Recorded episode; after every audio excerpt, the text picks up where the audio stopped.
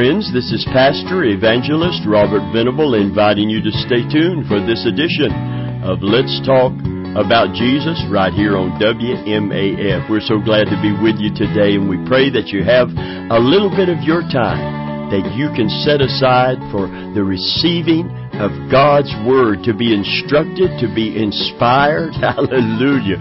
Praise God. And to be in a position, if you are a Christian, to, to receive all of your spiritual resources that God has made available to you. And to know that He is with you. And to know just how close that God is to you because of the work and the ministry of the third person of the Godhead, the Holy Spirit. We're studying the Holy Spirit. We will never get through with this study. It is so vast. It is so vitally important to us. But we want to cover enough of this that we begin to really get hungry for more study and more interest and more focus on the Holy Spirit. You know, we're very good at doing church today. We're very organized and we should be. This is God's business and we should be very responsible in the way that we approach God's business. But at the same time, we dare not become self-confident and overconfident in our own ingenuity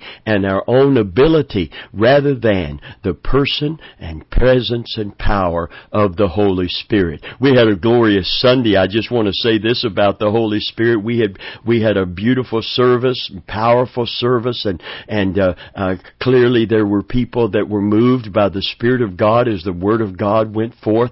But at the end of the service, we were praying for just personal needs, people that were going in for surgery and people that uh, that needed a touch in their body, and we were just praying for them. There wasn't an a a, a altar call occurring at the time. No one was giving an invitation to come to Christ, although we do at the end of every service. And we had. And uh, now the service had went on to just making sure that anyone with a personal need would have prayer given, offered for them as we would gather around them one by one. And it looked like the service was now over and people were already leaving. We're getting ready to leave the sanctuary and a lady came down and clearly drawn by the presence of God. Amen. The Holy Spirit working in her life, drawing her to Christ and to salvation and to, to repentance and receiving Jesus. And she was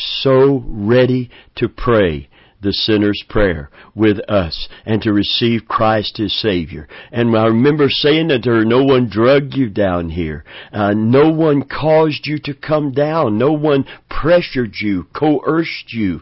It had to be the Holy Spirit. When she said, how do I get saved? I said, the process of getting saved has already begun because the Holy Spirit has already drawn you and called you and, and you're already responding. Hallelujah. Praise God. Well, Jesus said, no man comes to me except my Father draw him.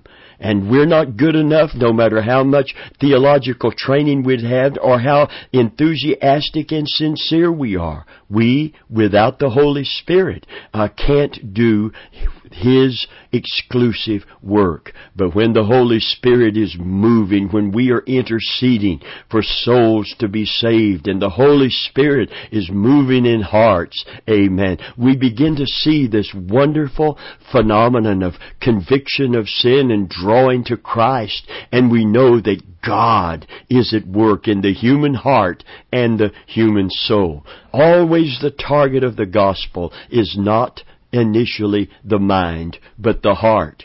Jesus said to the church of Laodicea, He said, Behold, I stand at the door. And it's, it is perceived to be the heart's door. I stand at the door and knock. If any man open the door, I will come in and sup with him and him with me. Praise God. Listen, friend, when, when the Holy Spirit comes to indwell us, and that's where we're going today in this study is the indwelling, not just His role in salvation and regeneration when we get saved, but His, His, His work within our life that is ongoing up close and very personal, the indwelling Holy Spirit. He regenerates and He indwells. Praise God. Amen. And when He comes in, He mediates or manifests the presence of Christ. That's how the scripture can be fulfilled and lo, I am with you always. It is because of the indwelling Holy Spirit that Christ can keep His promise to never leave us nor never forsake us. Praise God. And it is because of the presence of God within us, the Holy Spirit manifesting God's presence and Christ's presence within us, that is that surety uh, of our salvation. It is Christ in you. The Bible said that is the hope of glory. And He is in us by virtue of the indwelling of the Holy Spirit. That's why Jesus said when He comes, he will testify of me. He will not speak of himself. He will testify of me. Now, while we're on this study of the Holy Spirit, I want to give a, a little bit of caution here. Beware of any emphasis in ministry that is more on the Holy Spirit than it is upon Jesus Christ. I want to say that again.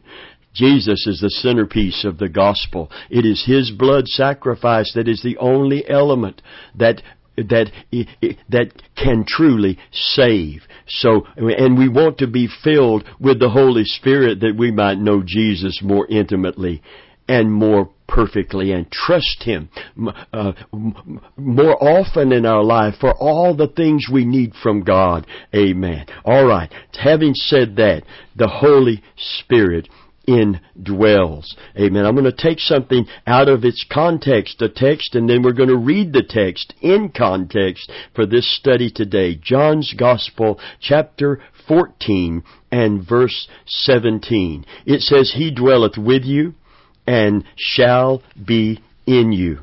The indwelling of the Holy Spirit is so basic to the Christian experience that the believer is described as the Spirit's very temple.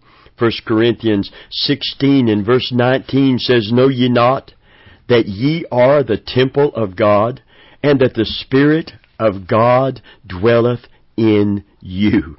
Paul said, Don't you perceive, don't you understand that you are the temple of God by virtue of what fact? That the Spirit of God, the Holy Spirit, dwelleth in you. One translation says, Do you not know that your body is the temple, the very sanctuary of the Holy Spirit who lives within you? Hallelujah. I like what Pearlman wrote. He said one of the most comprehensive definitions of a Christian is that he is a man or woman in whom the Holy Spirit dwells. Glory to God. Talbot says, You show me a man who is not indwelt by the Spirit of God, and I'll show you a man who is not a child of God. Romans 8 and verse 9 bears this out. If any man have not the Spirit of Christ, he is none of his. And W.A. Criswell uh, noted, and I quote, without the presence of the Spirit, there's no conviction, no cleansing, no regeneration, no sanctification, no acceptable works. Life is in the quickening Spirit. Praise God. Life is in the quickening Spirit. When you need courage and consolation today, you need the ministry of the Holy Spirit.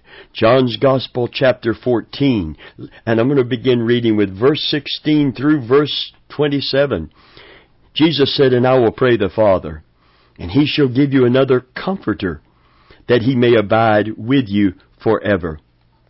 Even the Spirit of truth, whom the world cannot receive, because it seeth him not, neither knoweth him. But ye know him. Ye know him, for he dwelleth with you and shall be in you. I will not leave you comfortless. I will come to you. I will come to you. Praise God. This word comfortless in the Greek means orphanos. I won't leave you like an orphan. I will father you and I will come to you. I will come back to you. One translation renders this. So Jesus said, I can indwell you because of the Holy Spirit's presence in your life. I can be with you because of the Holy Spirit's presence in your life. He said, Yet a little while in verse 19, and the world seeth me no more, but ye see me. Because I live, ye shall live also.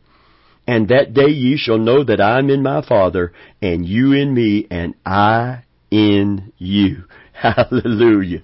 Amen. Verse 21, He that hath my commandments, and keepeth them, he it is that loveth me.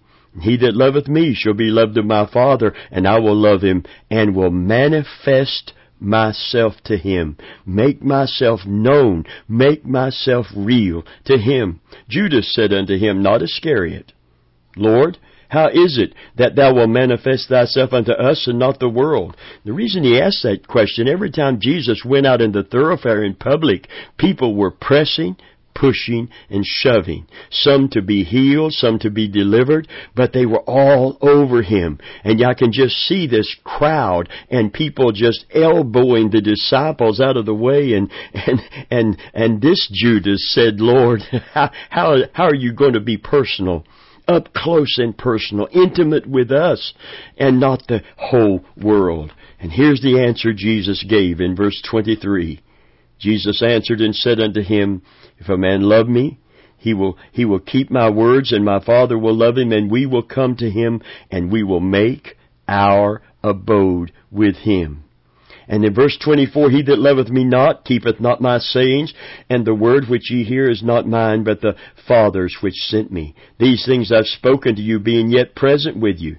But the Comforter, Paraclete here, which is the Holy Ghost, whom the Father will send in my name. He will teach you all things and bring all things to your remembrance whatsoever I have said unto you. And then he said, Peace I leave with you, my peace I give you, not as the world giveth, give I unto you. Let not your heart be troubled, neither let it be afraid. Praise God. Hallelujah. Verse 14, uh, John 14 rather, verse 16 and 17 is where we find that great statement of Christ. And He shall give you another comforter, another paraclete, another comforter, even the Spirit of truth. Hallelujah. See, the Holy Spirit first is first identified as Allon Parakleton. Allon Parakleton translated another Allon Parakleton, another counselor, or as the King James says, another comforter. Neither of these terms really uh, are fully adequate of identifying who the Holy Spirit really is and what His work really is in our life. What does comforter make you think of?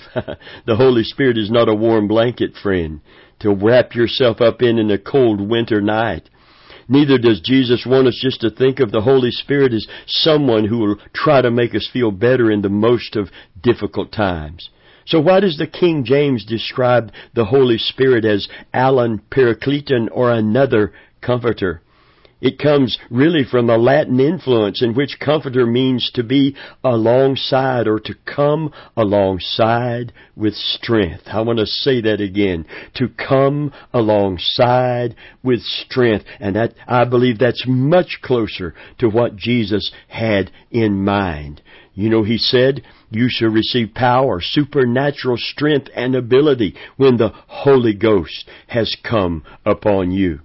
What do you think of when you hear counselor? Jesus has much more in mind than just someone who will provide a listening ear and offer advice. Perhaps you may think of a legal counselor or advocate who represents an individual before a court. See, Jesus was communicating much more to his disciples than just our modern understanding of counselor or comforter. The Bible said the Father will send another friend I believe this comes a little closer to Jesus' intention. A real friend loves you. You know, the Bible said, a friend loveth at all times. They don't just love you when you're lovable. I want to say that again. A true friend loves you at all times. That's why mothers are such great friends to their children. They love them at all times. They may not approve and will not approve of what they do wrong, but they never stop loving them. A real friend will not abandon you in the midst of difficulty. A real friend. And, and you'll find out in life who your real friends really are. Amen. The Bible said in the Old Covenant, there is a friend, and we immediately speak of Jesus. It has no star by it, which means uh, in study Bibles, it's not uh, uh, prophetic of Jesus, but I don't know anyone who doesn't think of Christ when they hear this scripture. There is a friend that sticks closer than a brother. There is a friend that sticks closer than a brother. Hallelujah. A real friend will not abandon you in the midst of difficulty. And the wonderful thing about it is Christ said, I have not called you servants. I have called you friends. And Abraham, even in the old covenant, was called the friend of God. And for him to be the friend of God, God had to befriend him. Praise God. Like a comforter, a friend will encourage you. A friend will be beside you with strength right when it's needed most. Like a counselor, a friend will take time to listen, to hear your deepest secrets. A friend will offer you wise counsel and provide help with difficult decisions. Comforter, counselor, and friend. Each of these help to identify who the Holy Spirit is, but there is more. Who then is the Holy Spirit that Jesus said the Father would send? Jesus said the Father would send Allon Parakleton. Allon is another of the same kind, literally. Another, not just another, but another of the same kind. Oh, hallelujah. Parakleton or Paraclete is one called alongside as a helper or advocate. So Jesus is really telling us that we will receive from the Father another helper, counselor, comforter, or, in short, a friend just like Jesus. Hallelujah. And that's how Jesus keeps the promise to be with us, to be in us, to abide with us forever. Christ keeps the promise and lo, I am with you always. I will never, and it's in the emphatic in the Greek, I will never, no, never leave you, nor forsake you. I will not leave you comfortless orphanos. Hallelujah. Oh, friend, if you're living like an orphan when you have God as your Father, Christ as, as your friend, the Holy Spirit indwelling you, uh, you should rise up today. Uh, get rid of the poor old me's and the mully grubbing that follows them. These are not words you will probably find in any dictionary, but you all probably know what I'm talking about. Uh, my flesh, and when I am hurt, when I'm discouraged, when I'm disgusted, I have a I have a propensity to complain and to to murmur. A friend of mine, but when I look into what Christ has done for me and what He's doing and His work in me right now, this minute, it just makes me want to praise Him and thank Him. It fills my heart with gratitude to overcome that wrong attitude. Hallelujah. Praise God. I, I said Sunday, and I want to say it to the listening audience, which I consider a congregation just as much as the people that are in the live service on Sunday morning.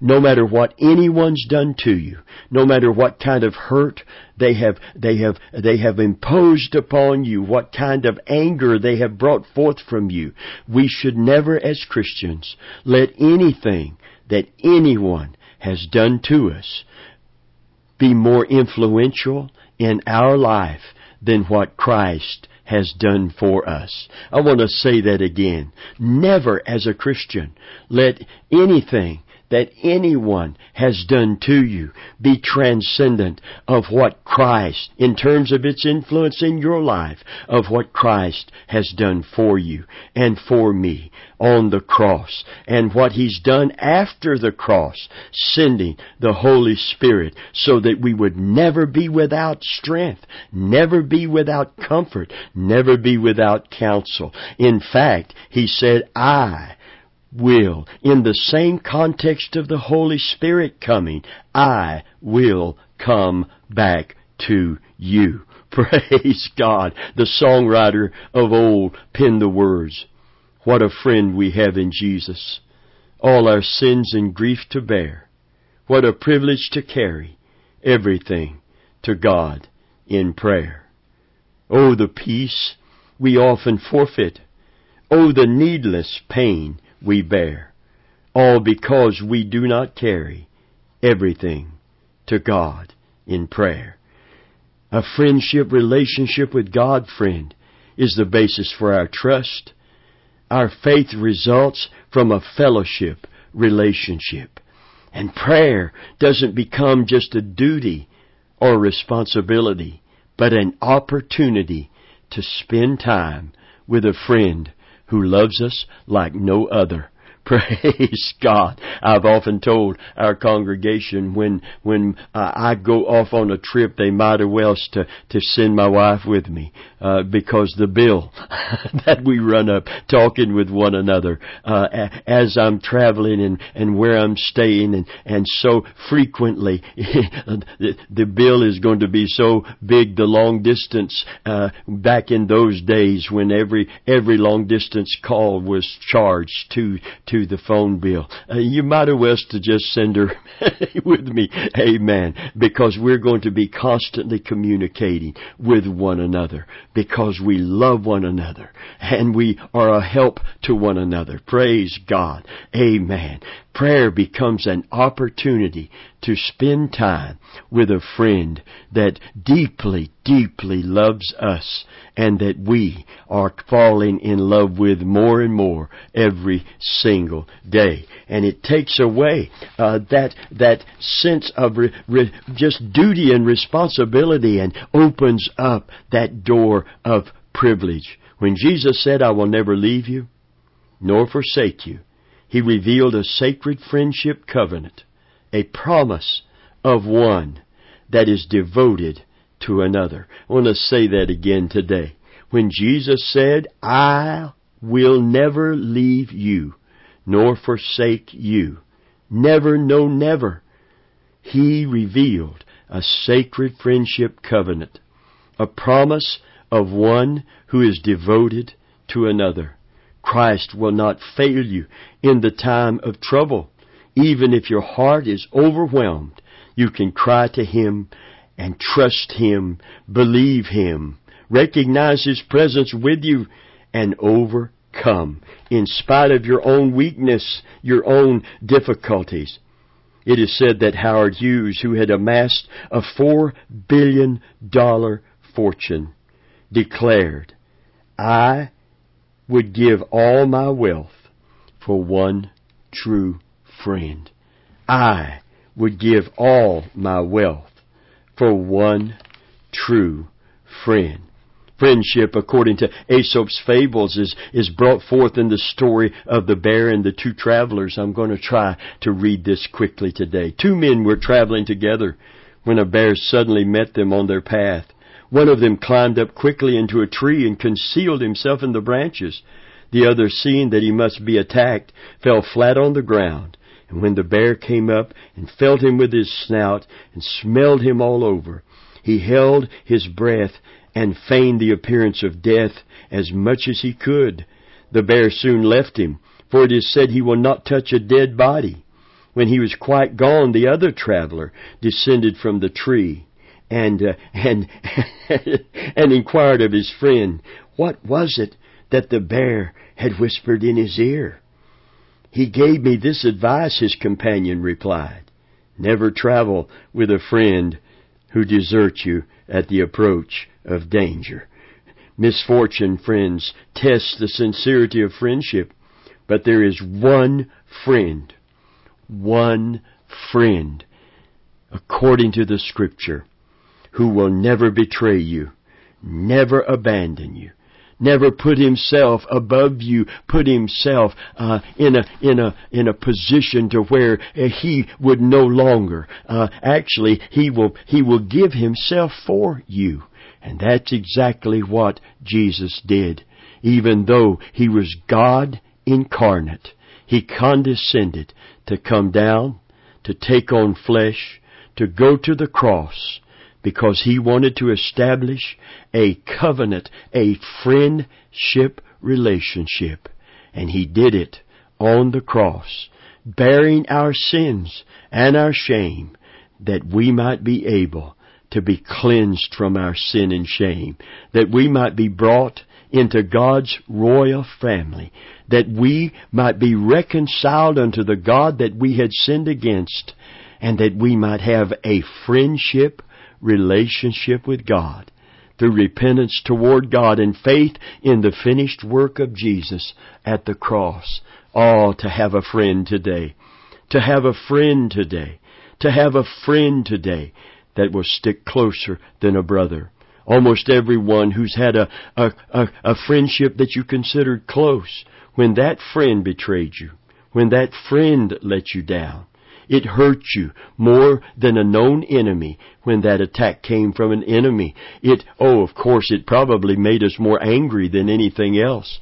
But when an attack comes, or when we are discouraged in a friend because they have let us down, it hurts. It tears at the heart. In fact, David in the Old Testament said, it was not an enemy. It was not an enemy.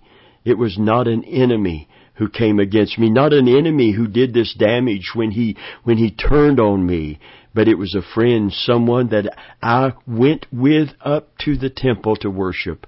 It was a friend who hurt David so deeply. And if you've been hurt in that way in a relationship, whether it be in the, in the marriage covenant that someone broke the covenant and, and, or whether a friend betrayed you. There's so many scenarios where a heart can be broken. And if you're not careful, you be, become bitter and you can become despondent and discouraged and depressed. Remember if you're a Christian today that there is a friend. There is a friend that made a covenant to love you and never forsake you, no matter what. That's why a true friend will stick closer than even a family member he'll stick closer than a brother. And I always think of that true friend as my friend, my Savior, Jesus Christ. Hallelujah. And if you don't know Christ as your Savior today, you can become the friend of God. You can be reconciled to God. You can have your sins forgiven. And you can come to know Jesus Christ as your Lord and your Savior today. And then you have His personal promise to you, His personal word to you. Amen. That I will never leave you. I will never forsake you. But I will go with you even to the end of the age. Hallelujah. Hallelujah. So I pray today, I believe today that the Holy Spirit is doing His work. And as you're listening to the Word of God today, that someone in this listening audience, somebody is hearing more than my voice. You're hearing Him because He's knocking at your heart's door today. Behold, I stand at the door and knock. If anyone hear my voice and open that door, I will come in and sup with him and him with me. Open the door of your heart today while turning from sin to Christ, from, from darkness to light, from Satan to God. Open the door of your heart. Let Him know you're sorry for your sin and you want to be cleansed. He promises to come in and cleanse you. Hallelujah. And today, if you know Jesus as your Savior, recognize His presence with you because of the indwelling of the Holy Spirit. Praise God. Well, our time is gone. Will you please come back next week and let's talk about Jesus.